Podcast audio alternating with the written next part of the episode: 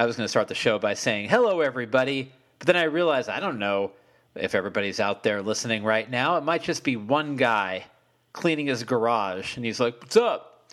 Um, so, hello to that guy, or to you, or to everybody. I'm open to this audience being any size it needs to be. So, I did a reading last week for my new book, The Adventure Teen All Stars. I did it in San Francisco at a bookstore, and it was awesome because the turnout was really great.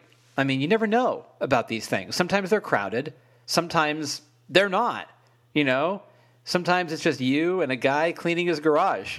And he's like, What's up, dude? Keep reading. I'm just, you know, doing some stuff over here with the leaves. it's just ridiculous. Anyway, we did a Q&A after the reading, and this woman, she was probably in her 20s or so. She said to me, "Oh, you know, love the book. Great. What else do you have in the pipeline? What else are you working on? What can we expect to see from you in the future?" I told her, "Well, I've got this new book in the works that I'm writing now Plus, I have a new novel called Love Hop, which is out in the spring. And she goes, Wow, Papa's been busy.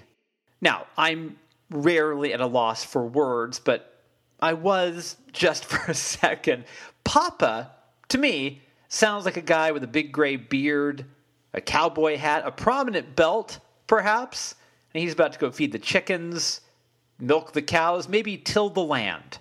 I imagine that he's good at wood carving, chopping things, drinking a lot of whiskey. That's Papa. I'm not Papa. I write books and I play tennis and I listen to George Michael on vinyl. Oh, and all the vinyl? Yeah, it's alphabetized. Uh, anyway, yes, my new book, The Adventure Teen All Stars, it's out now. We're making t shirts, those will be available soon.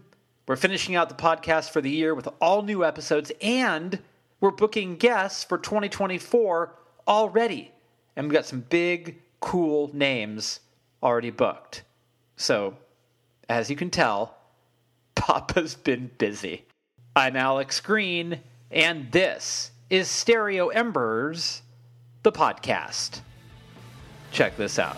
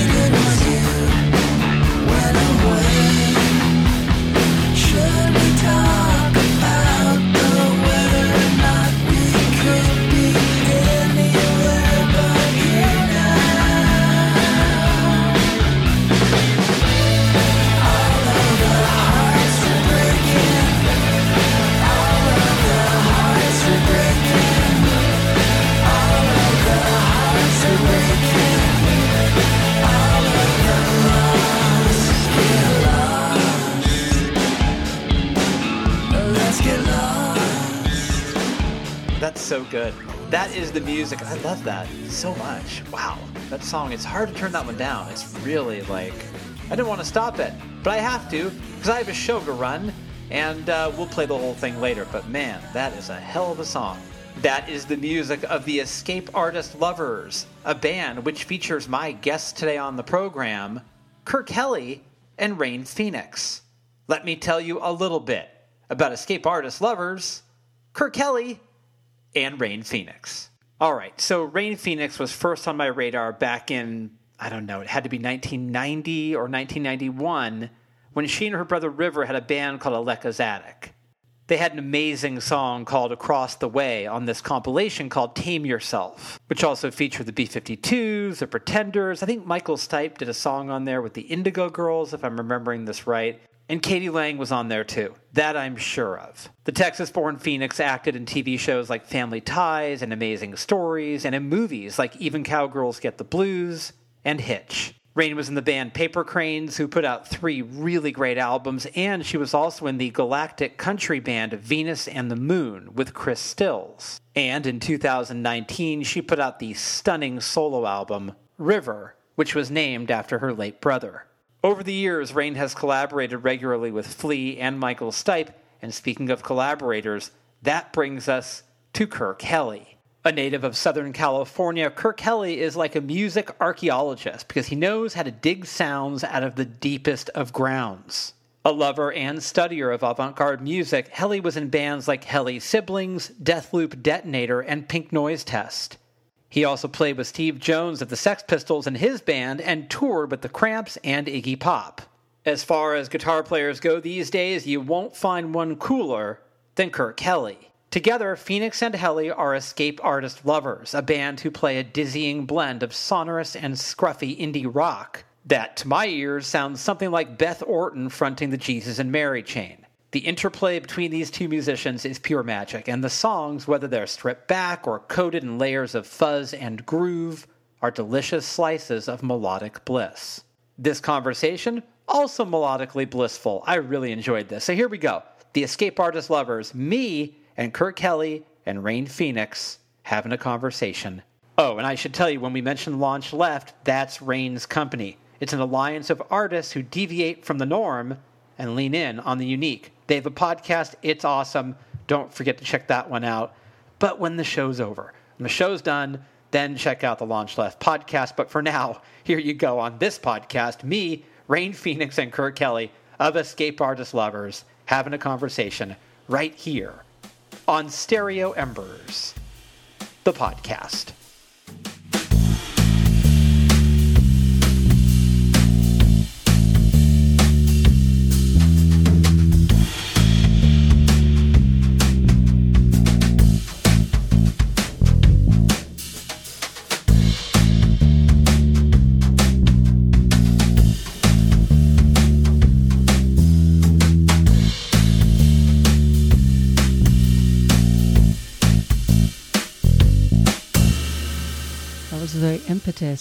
To start Launch Left was to identify and discover new talent that basically doesn't have the support or whether it's financial or um, professional support to get their music out there and to try and enlist well known people to help launch these artists um, so that they would have a bigger voice and their music might get heard it's it's tough. Music is tough. It's been so devalued that um, really it's a labor of love. Launch left, um, but I'm I'm absolutely inspired by the artists that we've had the the luck to launch.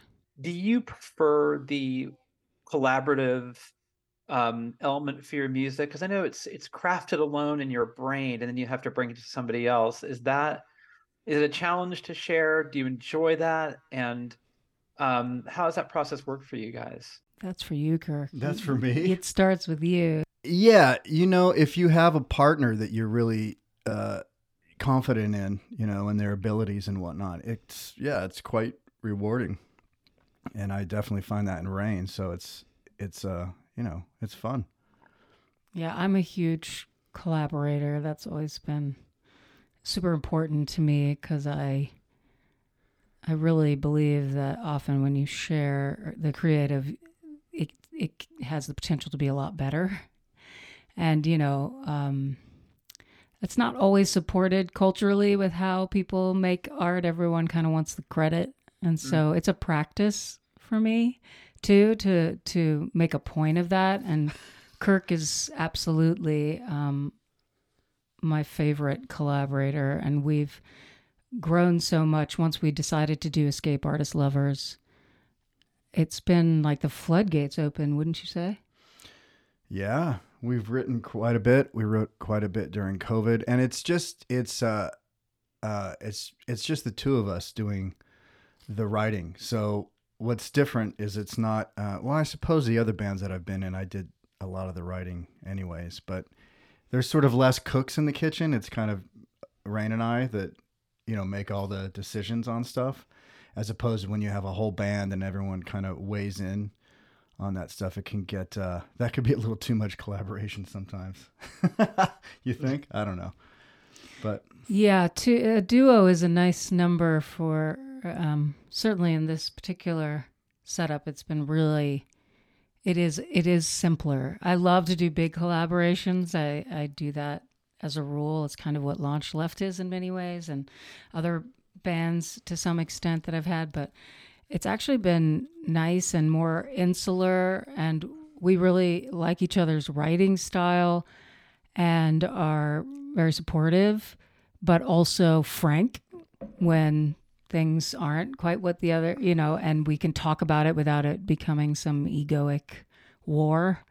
Um, it's it's actually something that we're both, I think, have a lot of respect for each other. So it makes for good songwriting because we're open to hearing critiques and changes and and sort of sculpting the song to to make both of us really happy. Yeah, I can't think of one. I can't think honestly think of one instance uh, where one of us had a an issue with something that we would want it changed and looking for something else. And the new thing that came out of that wasn't. Uh, yeah, you got headphones on, so you can. Yeah. Um, and the result wasn't better than what was there originally. Don't you think? Like Absolutely. if I'm thinking of every time we've done that, whether it's changing a word or changing a, a musical element, like it's always just been for the better. It just worked out that way. It may be frustrating in the moment because you're like, oh, I invested time in doing it this way, and Mm. But the end result's always better. With, with the two of us, it's not always like that in collaborations, but it is. It is when uh, her and I are working together. Are you better at taking a note um, now that you're at this point in your life? In other words, like in, in your 20s, this is for both of you. Because when I was in my 20s, if I got a note, it would it would sting a bit. my ego was in the way for sure. Um, it took me 30 more years to get rid of it, but I finally did. Um, but and that so it's easier to receive note, a note from somebody. Um, do you find that it's easier now at this point in life, or were you always good at at taking a note? I think with age comes wisdom for sure. And um, there's just a fire in the youth of your 20s. Most 20, you know, I look back and go, wow, I really thought I knew everything. And I remember my parents being like, oh, you'll see when you get older that you don't know everything. And, and now um, I see that in other, you know, younger artists too. It's like they're so sure they know what's best. It's hard to, um, influence them to look at things a different way. So yeah, I think obviously age uh, factors in, but again, I think um, in this case because I have so much respect for Kirk as a songwriter and musician, it's really easy to take notes from Kirk because I trust him that if he's like mm, maybe not that lyric, this reminds me of this, or you know, then I just change it and I don't Am I right or am I fibbing? Do I am I a pain in the ass to work with? No, no. I mean that just recently happened. That that that example on, uh, yeah, I like what we have now better than what it what it was. Um, w- with my day job, you know, I'm always taking notes and have to adjust, and as a sort of a constant state of collaboration. So I, have to say that although, yeah, taking so I have to take notes well, and because I'm in a service industry as a studio musician, but um, you know, so yeah, there there is an element too to taking notes from Rain's one thing, but taking notes from the outside. Like if I feel confident in, in what we're doing and how we want to present something, you know, uh, you know, it's kind of I'll stand my ground too. You know what I mean?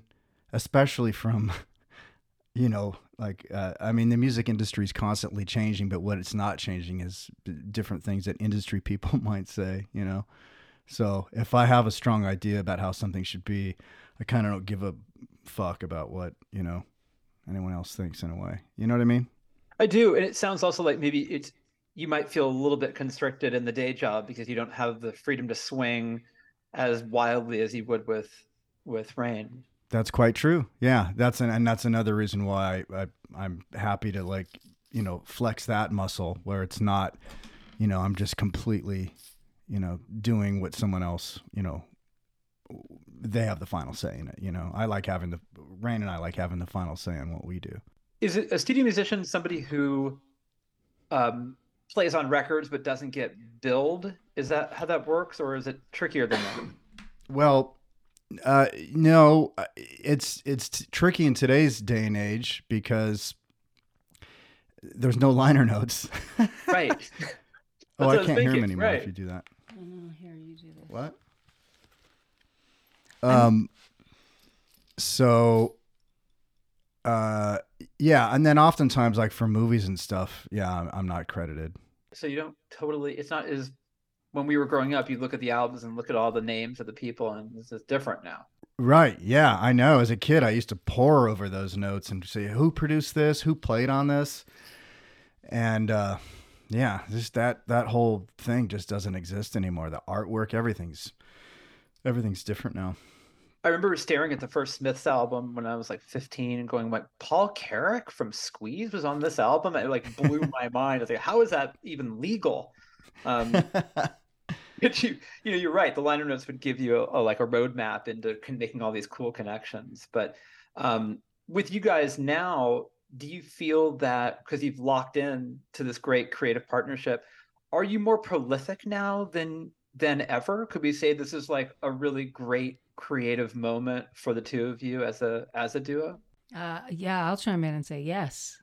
It is a really great creative moment. Uh, it's probably my favorite collaboration, and I hope it doesn't stop anytime soon. We're just we keep writing, and that's super fun. That um, the inspiration just keeps coming, you know. And now that we know we work together so well, I, I don't see any chance of it ending anytime soon. We've got so much material in different stages of completion, and um, it's exciting to think of sort of all the different um,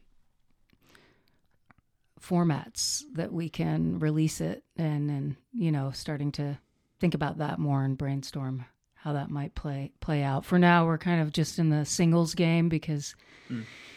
you know we're not set on an exactly what record and it just doesn't seem like um we're at the level i don't think anyone even knows about us yet so until like we build an audience i don't feel like us releasing a full record would do any good it would just disappear like most records do we have the material to do it, but yeah, like Rain said, it's like you drop it and then, well, that's it. Unless you have just a ton of promo behind it, so people are aware that it even exists. You know.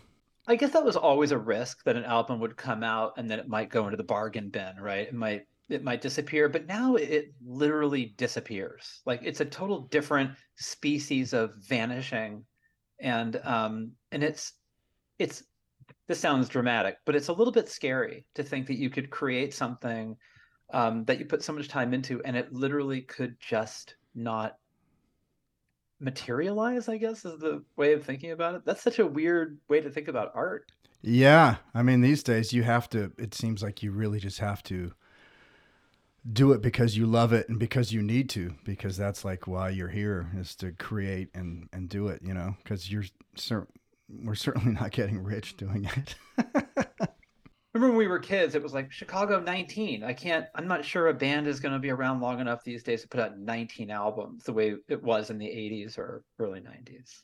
yeah true that's very true yeah i mean in terms of financial support for musicians and um anyone who's not supported like you're paying to play and that's not sustainable you know so it's no wonder bands disappear every day that had all the right intentions and maybe made a great album but they had zero support financially and also just like there is you know i've learned that because we have a label side to what we do at launch left but because i don't i'm not sort of like most labels it's really an imprint label and it's not like connected to all the streamers and the playlisters and all of that. So i can only do so much you know? I can i can help artists eh, hopefully get to the point where they're noticed and then someone else can actually sign them and have those relationships that take it up from there.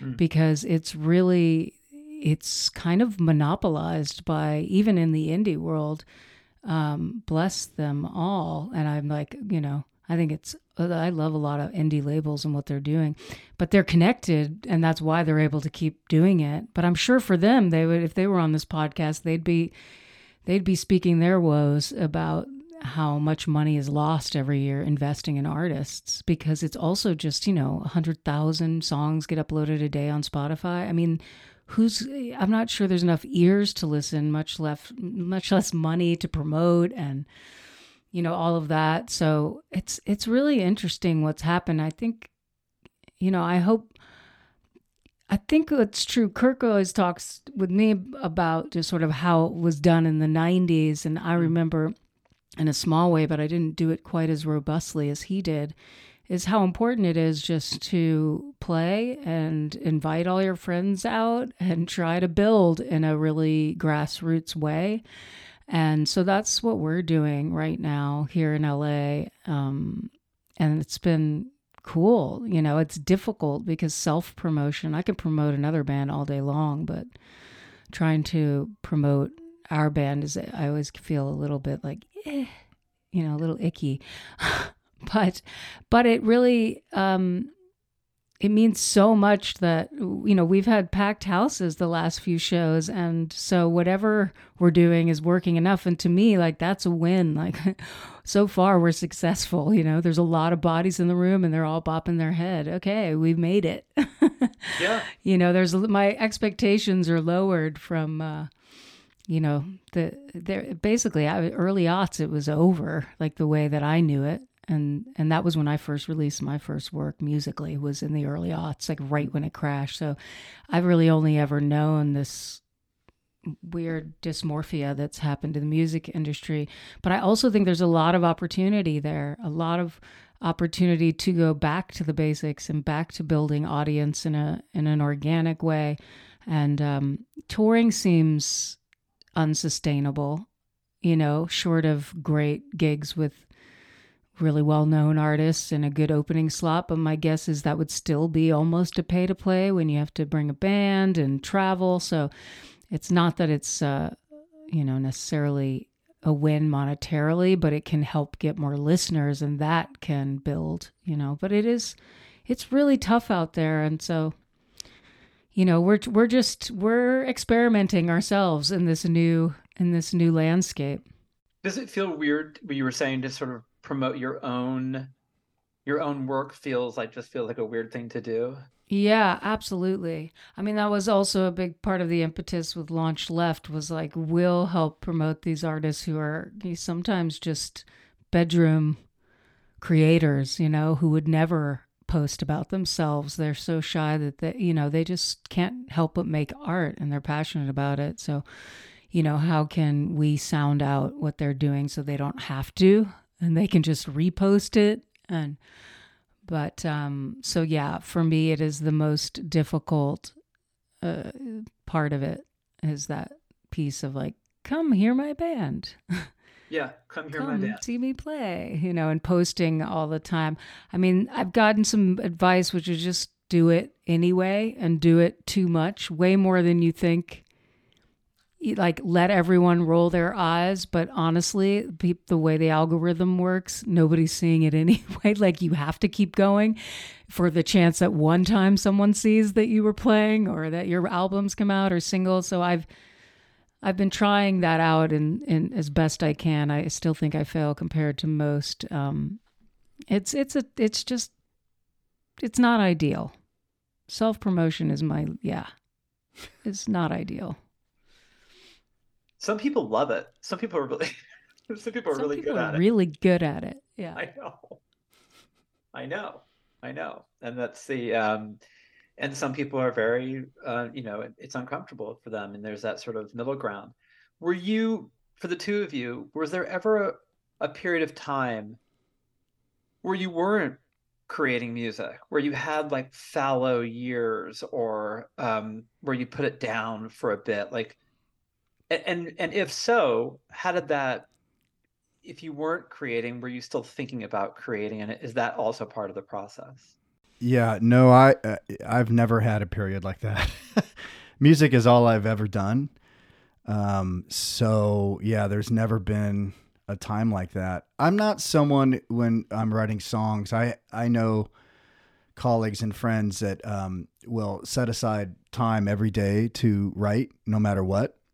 Um, I'm not like that so much. I mean, I'm always playing music, but uh, thankfully, however songs you know floating in the air come down to me, it it's there's never really been a, a long lull for that not happening. So it's just you know yeah I, I can't really uh, no there's never been a time period like that for me. Um, because I do so many things, uh, yeah, I, I honestly don't. I, full disclosure, I'm probably like, in some ways, the worst musician and songwriter there is because Why?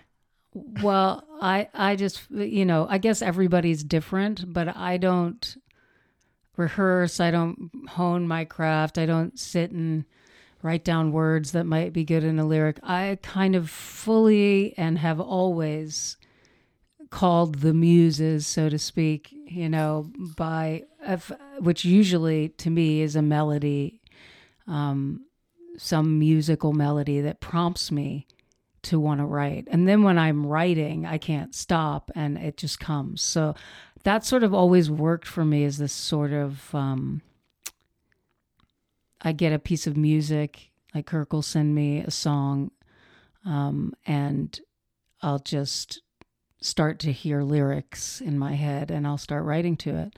Um, but I can go an entire year if we're not like we've been working a lot and I've been writing a lot because of that. But prior to this, it had been since my record River, basically. You know, so and that was 2019 and so I focused on Launch Left and on other things that I was doing to promote and help other artists. Uh, I do a lot of things that aren't visible to in that world, um, helping to promote um, through the label and all these things that are much more admin, uh, sort of almost, you know, from that vantage. And they're definitely two different hats, but I can I can switch hats really quickly. So if a song comes in and I feel something for it, I I can write pretty quickly, right? Yeah, very quickly. They just, it just comes to you. Yeah, I guess that's my process, but I always feel somewhat ashamed compared to other musicians who just I think that makes you one of the best because that's not an easy thing to do. That's really hard. well, thank you. I hope I hope that's I don't know if I'm one of the best, but I'm glad to hear that you're not just like you're a loser. Shane. um, but were you always like? Would you scribble down it, like phrases or little bits of poems? Would you do some writing, if, even if you didn't think it was for a song? Um, yeah, I do. I like to write poetry, and honestly, because I've been like managing social media somewhat through the process of launch left i have other people doing it but i'm sort of coming up with the copy and and also on my own. And so it's like i've learned to do these short ways of like i love wordsmithing and i love poetry and i love kind of like the medicine in words that you can unlock people with words uh, you know if if you're skillful. And so i really enjoy that and lyric writing is this like play on words wordsmithing stream of consciousness um, and often that's how i write is really it just kind of comes and then i hone and edit and find the right word. And i love it so much. When i'm doing that that is what i'm in and i love it. But i kind of like pivot so much that it's not it's not a daily practice. I teach college for a living, and I had my students listen to this band that I've fallen in love with called Bad Nerves, and they they they're like the Misfits meets the Beach Boys. That's how I can this British band. They're fantastic, and I had them listen to one song. I wanted them to analyze the lyrics. The song is two and a half minutes long, and I said to this student, he was talking to me about the, the song, and I said, "Did you listen to it?" He said, "I listened to half of it." Right, and I thought it's two and a half minutes long. It's literally two and a half minutes. So you listen to what, 40, 50, 60 seconds of it. Um, and I started thinking about my own attention span and how the internet has really screwed it up and it's changed the way I used to sit down and listen to, you know, like Police's Ghost in the Machine from start to finish and savoring it like a novel, a beginning, a middle, and an end is what it felt like. Yeah. Have you found that your own attention spans have been altered? Am I alone in this, or do you do you feel that You it's are also not required alone. your brain? You, you can count probably nearly nine billion people as as also having that. I mean, although um, anyone who's not in you know social media land less so, and I think that's why I want to turn it over to Kirk because Kirk refuses and has always to do social media, and I do think he has a you know a patience in that way for art that I don't as much. I equally can listen to like the first 30 seconds, know if I like it or don't, and move on from just about anything that I need to listen to. Or, you know, if I like it, I'll listen to the whole thing. You know, if I feel like, you know, it's important that I know it's out there, I'll listen to it. But time is so compressed. It just is. And there's, and there's so much output you know, creative output that's coming out every day and it's just overwhelming. I have a friend who says that he listens to every single that comes out every day and but he does like playlisting and all these things you know and and he he's like it is daunting but i need to know what's out there and i'm so impressed because i could not do that but Kirk, any any insights on no social media and attention span? Because I'm curious myself. Well, yeah, I don't. Mm, yeah, I don't know if today's uh, the way things are today has altered my attention span actually because I don't do you know Instagram or Facebook or whatever all that stuff. so I don't. I'm I'm not on my phone in that way like like most people are. You know. Uh, what what I do miss, but it's more a product of of age and just being busy, is recreational listening. Like you were talking about listening. Would you say the police go? uh, yeah, right. what whatever your yeah example was. I, I man, do I miss that because I can't. I mean, that's all I did as a kid, besides playing uh, music, guitar or whatever. Was was listening to records just from start to finish with headphones in the dark. in my at my parents' house in my bedroom, and um, I miss doing that. But that's just that's just more. uh, There's just not enough time in the day with work and everything else that's going on, and I'm constantly writing myself. So, but I yeah. But as far as attention span goes, yeah, I, I don't do any of that other stuff, so it, it hasn't really changed the way I do things. He does do Venmo, and um, and so be careful out there because you may get a message late at night where he comments on your recent massage or Well, what's funny is because yeah, because everyone's on social media, so every like you'll be at like an event, a party, or a dinner or something, and everyone's on their phones thumbing through whatever they're doing. I don't know if it's Right. Instagram or what. So I'll get out my phone, open up Venmo, and you have Venmo, right? You know that you can see like who paid what for who, and then it says Yeah. what you paid the money for, and then you can actually comment on it or like it. So I started just randomly doing that, hearting different random things, and It's one of the stranger features I've ever seen in social media, if we can count a money transferring platform as social media, which I think we can where where if your friends just one on Venmo and they get a massage, you you know you know they did and you know how much they paid for it that seems really intrusive to me. I'm surprised that function ever made it past the board meeting. I don't know why everybody just wants to tell everybody what they're doing all the time. I'd be mortified if everyone knew what i was doing all the time. You oh, know oh, what i mean what i want to do kirk? I want to screw with people. I want to say it alex green just got a massage and having the massage be $2.30 just to see what they'll say. That's awesome. You Right? should. yeah. All my places gone. Everywhere I've been. Thinking fast, but I'm moving slow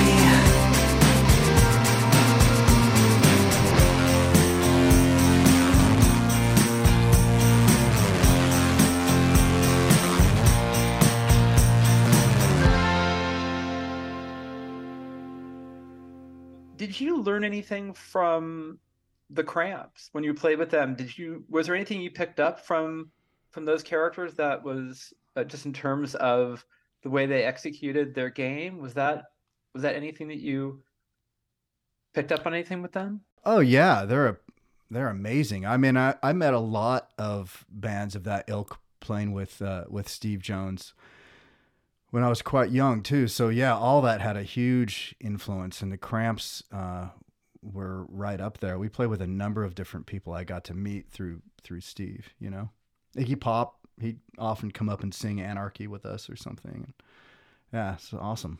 Yeah, I, I it's interesting to me uh, that it's a rare to be able to keep the company of people like that. You know, the Cramps, Iggy Pop, um, Steve. You know, from the Pistols. Like, holy cow! Um, were you ever intimidated? But like just the thought of it intimidates me. You know what? Uh, no, and that's com- not coming from an egotistical place. It, it, no, and I, I don't know why. I guess it's because I just don't really know how to do anything else except for music. So it's it's like my comfort level's good. What what I'm uncomfortable with is a lot of, um, I yeah I don't do a lot of social interaction outside of like playing gigs and stuff like that. You know, so like without a guitar in my hand, like you know, it's a bit, you know, and even stuff like this is you know I don't really do a lot of it. So Rain does Rain's a lot better and all that stuff. I've had to learn to be. I mean, yeah. You know, you know, because you are now hosting a podcast. Obviously, that you have to be able to talk to people. Yeah, yeah. I did my first interview with the band when I was 16. I interviewed this band called Slovenly. Oh, they're on SST Records. I used to work for a metal radio station in high school. Wow. So I started doing this really young, and I, um, you know, so it was a trial by fire, and I was really scared back, you know, back then. So it took years to to become not so scared. Yeah. Um, the uh, someone was asking me how I would describe your band, and I and I I said it's a it's a storm of steadiness because I love the the mix. There's this kind of like this My Bloody Valentine, Mary Chain kind of beautiful fuzzy thing happening, even when it's understated. And then there's a steadiness of the vocals and the it's just a the mix is beautiful. I love that sort of the interplay between both those different kinds of sonic um, approaches. Um, I mean, that's it's not even a question. I just love what you guys do. So that's more more than anything else. I think what you do is so cool. Um, when you first started kind of marrying these styles, was it clear? Was it apparent from the beginning, almost like like falling in artistic love, where it's like this is going to work. Like this is. It wasn't there's any growing pains. It was like this is just happening. Kirk, you you got to answer this. That's all Kirk. I mean, Why is it all me? well, because you created the, all this, you know, the music and the sounds, and and I, I didn't, you know, I, I sit in on mix obviously and things, and Rob Campanella is our mix engineer for this stuff, and he's really amazing too. And he and Kirk worked together a long time, um, so there's this kind of shorthand they have about the final outcome. Um, but Kirk is really the producer and craftsman of that sound, and I think it's in many ways it's your it's it's it's your signature He's the in, architect. in the coolest sense like it's it's What? something or just that i don't know you have this ability to marry um fuzz and grunginess and and distortion and yet melodic hooky melody and clarity you know like a you know a sense of like kind of what you said like what did you say a storm that's steady? Like Yeah. he, i feel like kirk you're a total ace at that. That's your i don't know it's certainly been a joy to get tracks into me and they're fully formed. When kirk does a demo i mean y- most bands would put it out.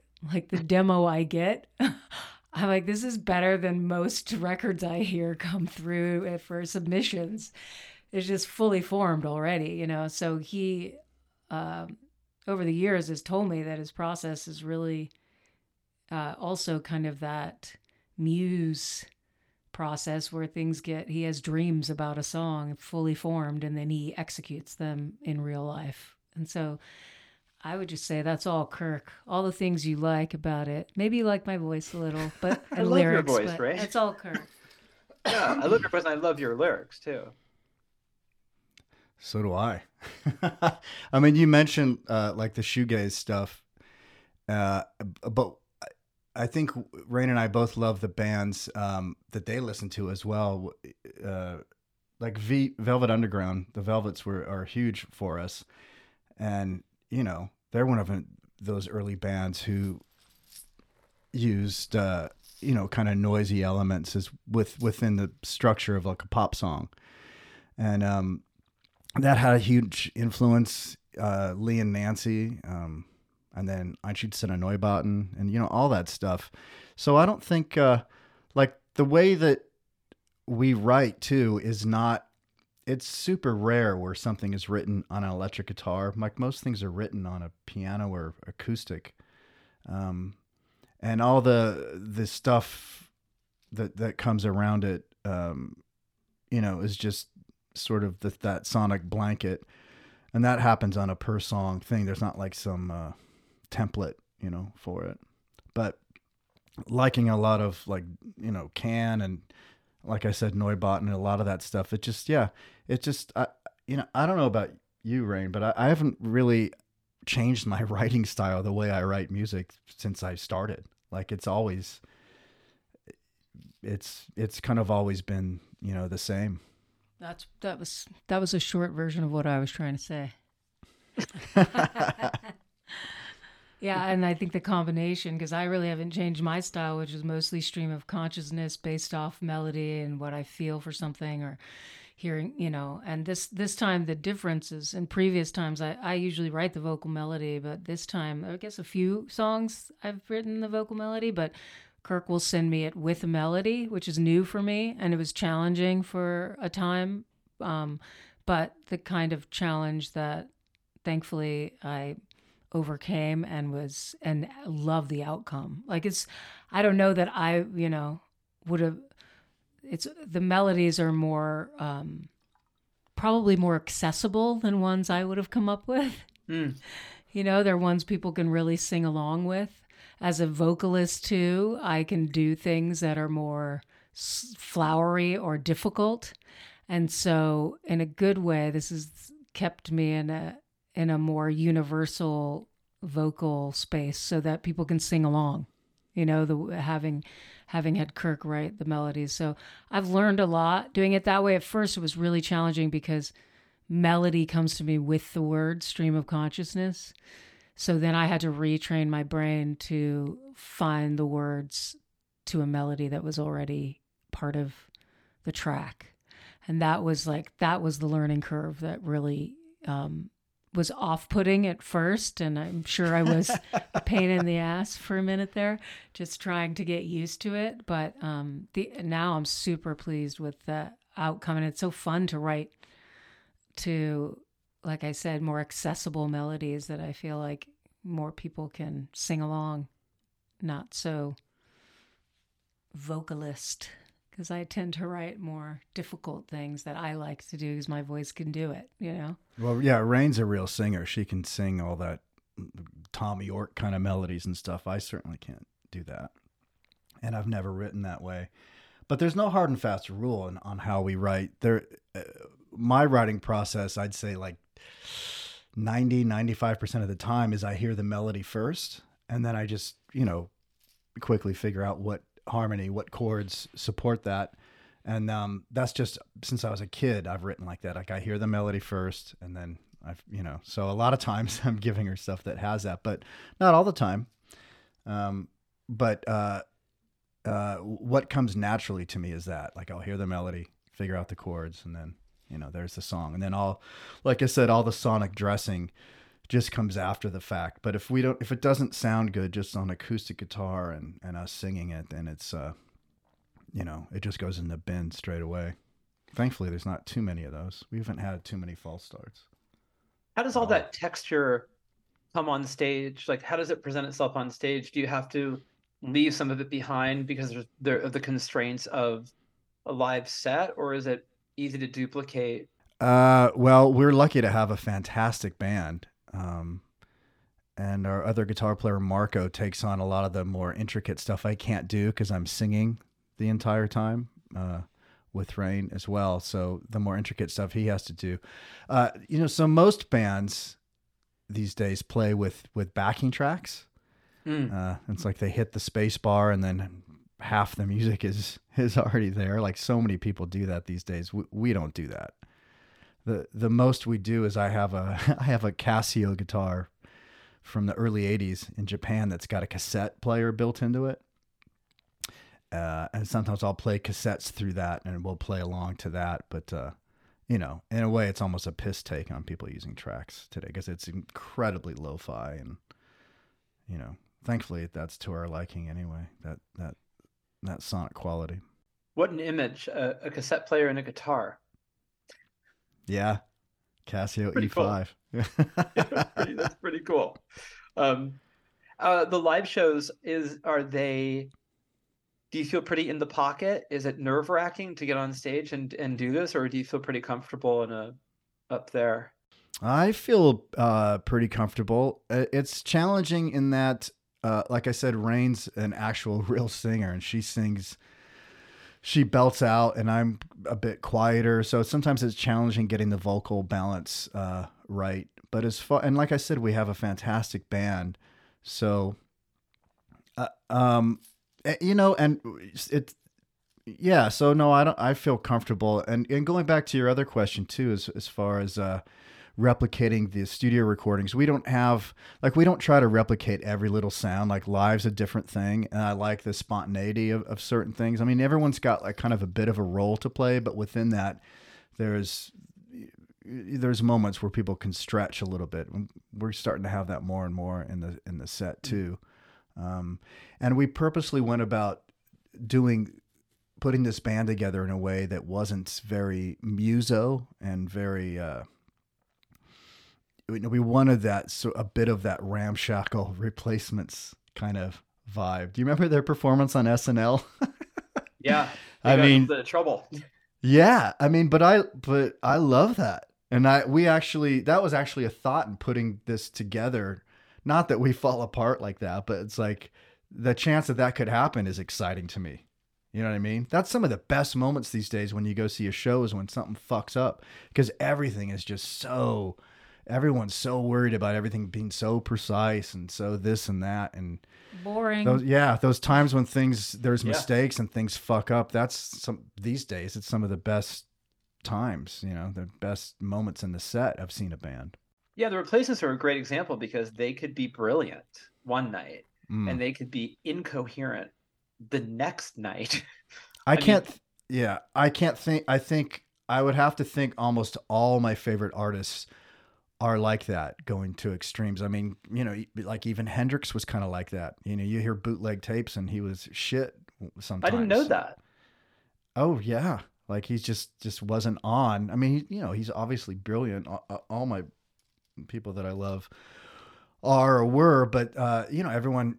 But the people that go out and take chances like that and go out on a limb, there's more chance for it to be shit. You know, but that's what's exciting about it is you just don't know exactly what's going to happen.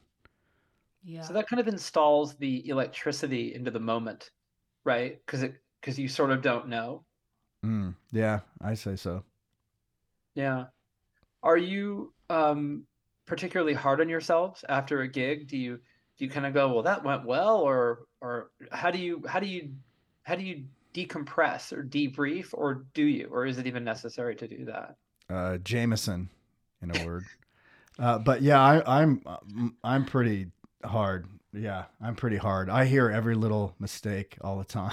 and, uh, you know, going back to what I said, it's like you want to just be free and do what you want, but at the same time, it's like yeah, I take notes, mental notes. I'm like, oh, that wasn't great, or that was this or that, or so I'm pretty hard.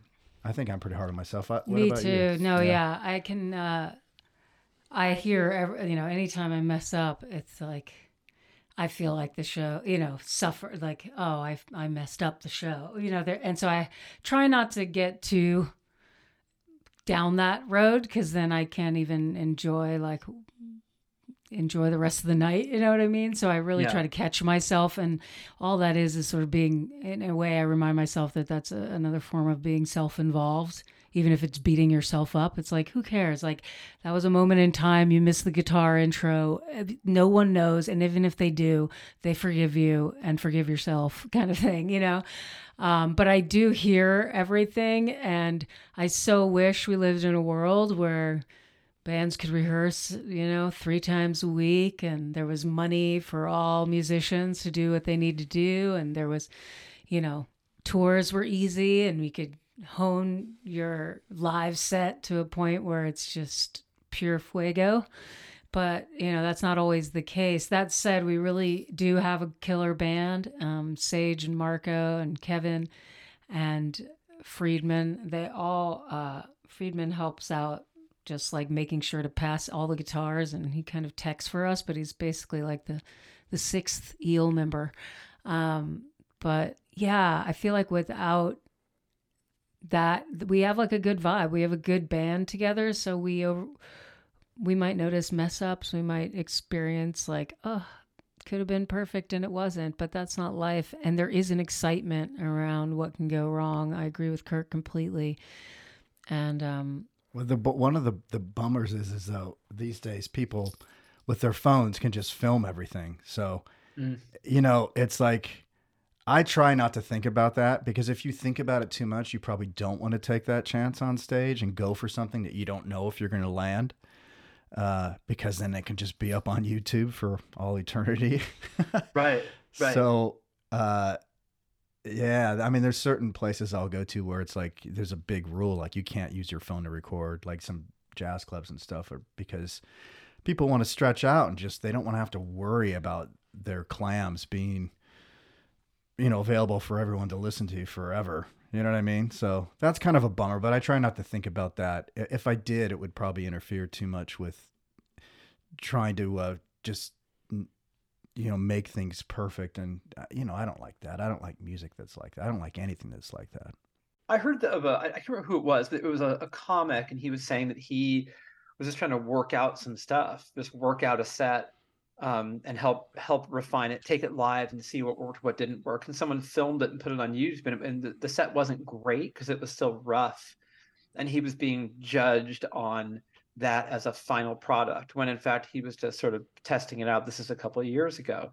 And what you're saying makes me really sympathetic to the artist, where it's like you feel like you're always being documented. Um, and so it might make risk taking feel a little bit, um, you know, less, you know, less inviting as maybe it would have 30 years ago. And that kind of sucks, actually. Even to, I never thought about that before. I think it's interesting you say that because I think we may have just f- discovered why everybody's on backing tracks. It's Oh, like yeah. because they need it to be perfect for social media. like there are no more risk takers because if one clam or the you know mess up or you know the only wrinkle with that is like if somebody messes up the tracks or they skip or something right? And then the whole thing is downhill you know? But i've seen so many artists lately ones that i was excited for and respect and and they they had a band but they, it was all but then there was backing track like hmm. it felt like it was like double. Like they had everything on backing tracks and then a band that looked like they were playing or they were contributing little bits but really so much of it was safe. And i just like having had this conversation i'm like oh my gosh that makes sense though. It needs to sound good for your iphone in vertical that someone's holding up and capturing. Like they need to know that what they hoped would be out there is basically out there because it's exactly what was on the record Yeah, I think I think you're right about that, and I think that like I look at stuff and they'll say, "Oh, well, I guess so and so can't play guitar very well anymore," and you're like, "Good God, guy, what are you doing?" um, it just it just seems like it's a cruel world out there, and it seems like the artist is now. You're right, like very aware of how that could go, um, and be received, and so the the experimental part of being an artist seems like it's not as um, embraced because of because of that. Isn't there there's a lot of comics don't they like make you check your like chappelle and stuff you have to like leave your phone Mm-hmm. Yeah. at like a code check situation or something like so you can't you you can't One film day. them and upload it before they've got they've got it polished or, or before their Netflix special comes out or whatever. I say, yeah, one day maybe we'll have enough power to do that. To be like, oh yeah, we'll play your venue, but um, when everyone has to check their phone at the door, you know, and then we can actually just have an experience in real time with people, and you know that that element of surprise and accident and risk. That's what I think all our heroes why they're our heroes is because they didn't give a fuck and they did what came to them in the moment and you know they cared about connecting and they cared about music but they weren't afraid to risk you know to try new things. And i do think that that's something that's been lost in the social media era.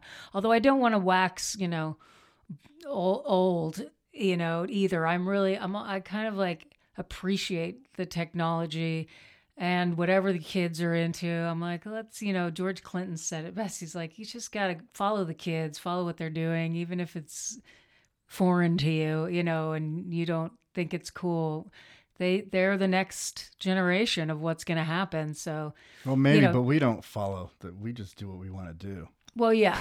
I don't mean follow as in make your art like theirs, but I mean ex- I've I've accepted technology in in the sense that I'm not just going to only be nostalgic as my position in life, right? Right. That's what I Right. mean. Well, I was just going to say that thing about I, I just was thinking about it as Rain was talking when you know uh, it, you just like it's just nice when people are in the moment and you're playing live right on stage and the audience is like with you. And I feel like if they're using their phones to film you, they're just uh, you know, and they can watch it later or whatever. But it's just so cool if everyone's just in the moment and you're taking that journey together. You know what I mean?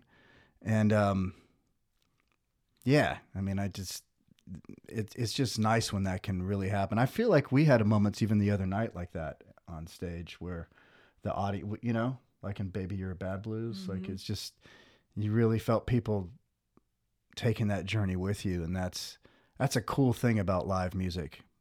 You know, with true live music, not Yeah. just playing to to tracks, you know. And, and that's the other thing too. I realize that sometimes maybe people do it just because of money because they can't afford to bring out a big band. And that's uh, my opinion on that is like, well, maybe that's just my opinion, but maybe you should just reinterpret the songs uh, in, into a, a, a format that's if you only have two people, then adjust it so it's it can be performed for two people you know or you do the thing like brian wilson would do and just have an enormous band not play the tracks but have everyone actually playing and singing in real time and it's it's just beautiful Yeah, that didn't look cheap. no no not at all Cheap though. yeah Yeah. And and Rain, I think you're right. I think nostalgia is not I mean, it's not the best position to to take on things, right? It's like I don't miss eight tracks or OP shorts. You know, I'm fine with that, with them being gone. But I do like the idea of embracing trend.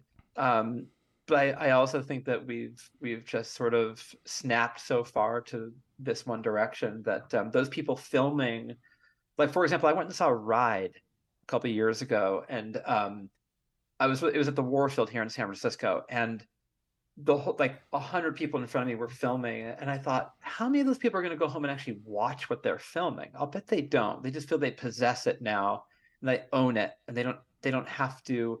Possession has become the new way of watching it. You don't have to watch it anymore because they know they have it. Hmm. Um, and it- that really to me was like was the moment where I went, wow, it's it's all happening through. It's very science fiction in some kind of weird way, but I like the idea of putting the phones in a basket and just saying, let's just enjoy this moment, and then get you can do the phone thing later. Both can exist. yeah yeah exactly I know. I, I get nervous when all the phones come out. Like, it's just like I immediately have to just go, just let it go because it's it's you know it's like being on camera is not always fun, especially if you don't know where it's gonna land. You know, um, I mean, I feel really grateful though to be in a band with Kirk because even as we're talking about all this risk and you know critique on mess ups, like he musical directs every you know moment really of the show so that every band member knows what instrument they're jumping on, what they're doing. We've all it's so organized. And honestly, you know, any of the the grammed videos I've seen, I've been very proud of. so, so that's lucky, you know. But I think that has a lot to do with his preparation and his organized way, and just like how he MDs how to get five people to make the sound of like I don't know, probably like fifteen different instruments he's played on a on a song. so it's pretty impressive. Is it probably wise to have the goal here to be that there are no goals and to just just keep creating and just keep producing music and just sort of see what happens or do you try to commandeer the ship in a certain direction Yes, to your your first to part A of your thing, it is better to just do it for the sake of doing it. Kirk has taught me a lot about that. The the B part, the other option, I inevitably because of my work like promoting and thinking about and you know, marketing, thinking about how I can't help but put a little bit of that like aspirational work into okay if we get from point a to point b uh, how do we aim for c? And what you know i just my brain works like that.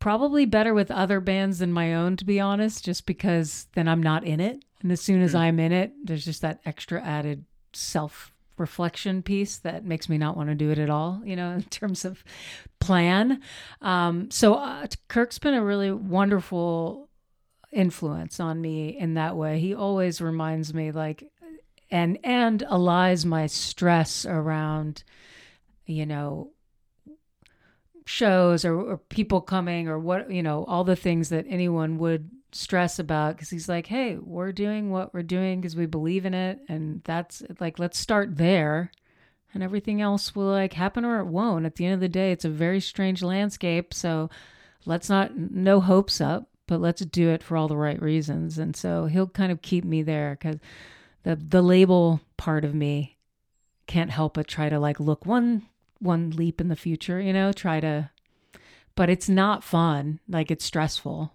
So I always Yeah. appreciate when he kind of recenters me and then I breathe deeply and I'm like, "All right, that's that's what we're doing. We're just having fun. We're playing music together, we're writing songs. We're sharing it with our friends. We'll see what happens and not get too tied up." That's my answer. Well, thank God Rain has that skill set to, though too. Even though it might be annoying to you, like I don't have that at all. Like I, I'm not really. Yeah, I'm always hoping business goes well, you know. But uh, it- yeah, I'm just. I know I, I'm not good at it. I don't really spend much, a whole lot of time thinking about it. You know, I'm always there's always the new song that I'm chasing and and recording, and it's you know yeah, that's what sustains me. well i think you guys are fantastic and i'm so grateful that you took the time to chat with me i, I really appreciate it Oh, you too. It's Yeah. a pleasure. Very nice of you to uh, have us on. We appreciate it. well i hope you'll come back and happy thanksgiving to both of you Thank you. To you as well. And I just want to plug that you can find us everywhere at Escape Artist Lovers on social media. And uh, we have three singles out right now. Maybe by the time you hear this, I don't know when it's coming out, there'll be another. And uh, in December, we're playing the last three, the Bobby Lee shows here in California, their last three shows ever, according to them, because touring has become um, unsustainable. But they're a massively wonderful band. We get so excited when we see them, so we feel so lucky to be direct support on those. Also with Grace McKagan, um, and that's December. Yeah, December 14, 15, 16 in Los Angeles area. So find everything at Escape Artist Lovers.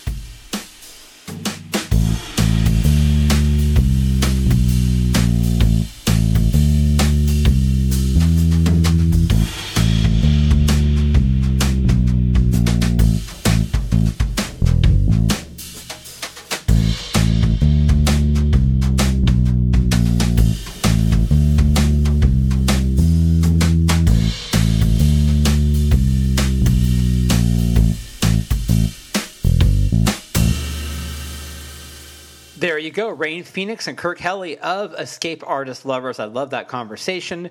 We figured some things out. We uh, we actually got to the bottom of a thing. It was very organic how we came to that conclusion. Rain pointed it out. I actually missed it till she pointed it out. Then yeah, she she was right. We we cracked the code, and uh, other codes need to be cracked, but that one we solved. EscapeArtistLovers.bandcamp.com. Pay to visit. Buy some music. Buy some merch. Go see those shows that Rain was talking about if you are in the area. AlexGreenBooks.com is where you should go to find out what's happening with me and my literary career. My new book, The Adventure Teen All Stars, is out now. How would I describe it? I don't know. The cast of Buffy the Vampire Slayer and Scooby Doo meet inside of a fishbone song. How about that? Find me on what's left of Twitter at Embers Editor or on Instagram at Embers Podcast or just email me editor at stereoembersmagazine.com. Check out bombshellradio.com to find out what makes our radio station tick. And in case you were wondering, Stereo Embers, the podcast, is available on all podcast platforms. I'm sure that was the burning question inside your soul. Just as I said it, I translated your psyche right here on the podcast. Yes, we are available on all podcast platforms. Go to the one that you use, subscribe, rate and review, and tell all your friends. Let's close the show with a longer listen to Follow the Leader by Escape Artist Lovers. Enjoy it. And thank you, as always, for listening to Stereo Embers, the podcast, only right here on Bombshell Radio.